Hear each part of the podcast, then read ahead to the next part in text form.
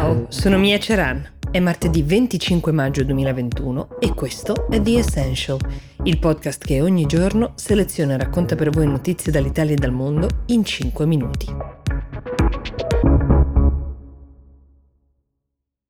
La vicenda con cui abbiamo aperto la settimana ieri qui con eh, The Essential, quella del dirottamento di un aereo di linea Ryanair orchestrato di fatto dalla Bielorussia per ottenere la custodia del giovane attivista, il giornalista e dissidente Roman Protasevich non era solo la vicenda del giorno o della settimana e ce lo conferma il passare delle ore, um, ma anche l'imbarazzo dell'Europa. Il presidente del Consiglio europeo Michel ha descritto la questione come uno scandalo internazionale, ma anche i racconti degli altri passeggeri che erano a bordo e una serie di elementi che ora vi vado a raccontare. Intanto questo giornalista bielorusso, colpevole agli occhi del regime di Lukashenko di aver ehm, di fatto ispirato e guidato con il suo account Telegram eh, le proteste di piazza dopo le elezioni dell'estate scorsa, che il mondo intero reputa inattendibili, è un ragazzo di soli 26 anni. Viaggiava su quell'aereo con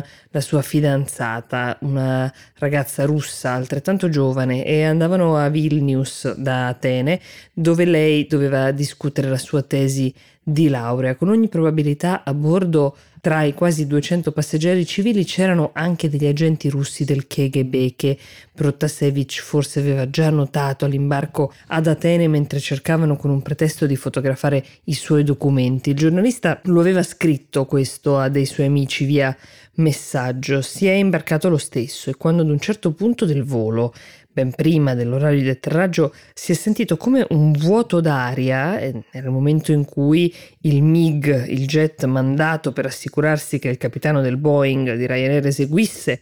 un'inversione di rotta e atterrasse a Minsk tra tutti i passeggeri spaventati perché intanto pensavano uh, ad un incidente, poi perché a nessuno era stato spiegato che cosa stesse accadendo, Protasevich era più spaventato degli altri perché aveva la corretta sensazione che quella fosse una manovra per arrivare a lui. I passeggeri a lui vicini dicono che subito lui ha iniziato a dire mi attende la pena di morte, ma all'atterraggio gli agenti che hanno fatto scendere i passeggeri, che li hanno trattenuti per quasi otto ore a Minsk, interrogandoli, perquisendoli, hanno finto che l'aereo fosse stato effettivamente fatto fermare per un allarme bomba, come avevano dichiarato un presunto ordigno di Hamas ovviamente mai trovato a bordo, salvo poi trattenere uh, a terra nella capitale bielorussia sia Protasevich che la sua compagna. La maggior parte delle testimonianze di passeggeri che sono state raccolte puntano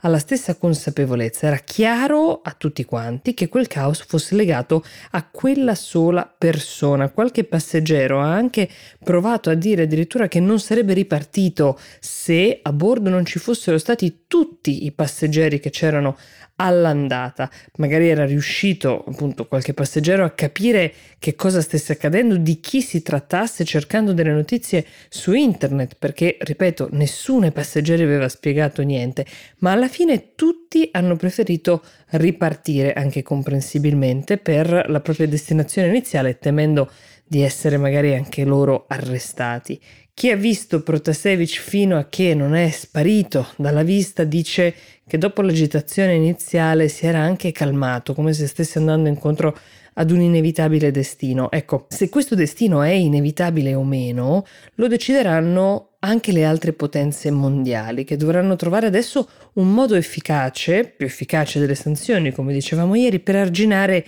il delirio di Lukashenko. Questa è una mossa che, anche a detta dei più importanti osservatori internazionali, neanche la Corea del Nord avrebbe ardito fare. L'Europa in primis, ricordiamo che sull'aereo c'erano 171 passeggeri europei a testimoniare questa vicenda, è chiamata a trovare una soluzione. Questo da parte di Lukashenko con la sponda di Putin è di fatto un test, un test per misurare la capacità di risposta della comunità internazionale a questo gesto che nessuno si era permesso di fare prima e questa risposta non può farsi attendere a lungo.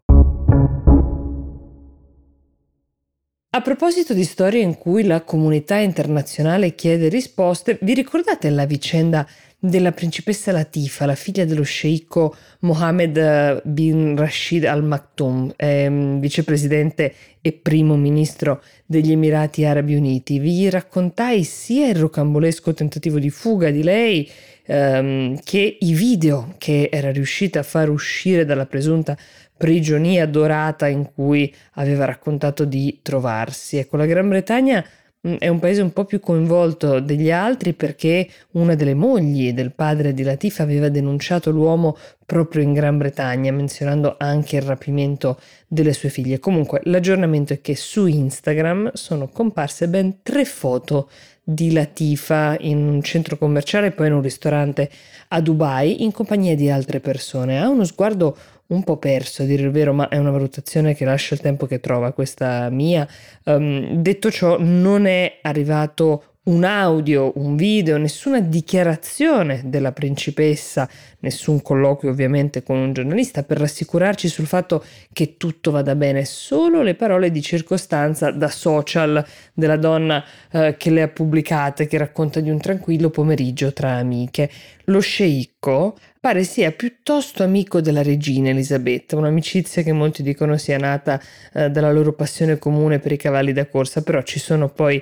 tra Emirati Arabi e Regno Unito ovviamente relazioni diplomatiche ben più complesse di commercio, di sicurezza, che secondo molti sono la ragione per cui da Londra fanno fatica a sollevare la questione principessa Latifa, così come quella dei diritti umani più in generale negli Emirati Arabi Uniti. Certo, questa riapparizione di Latifa riapre la questione, che era un po' rimasta assopita da quando a febbraio le Nazioni Unite avevano chiesto prova che la principessa fosse in vita e la risposta degli Emirati Arabi all'epoca fu solo che la principessa era a casa, ci si stava occupando del suo benessere e che sarebbe tornata alla vita sociale a tempo debito. Chissà se queste foto che sono uscite adesso sono la prova o un indizio eh, che riporta esattamente a questo, a un ritorno alla vita sociale.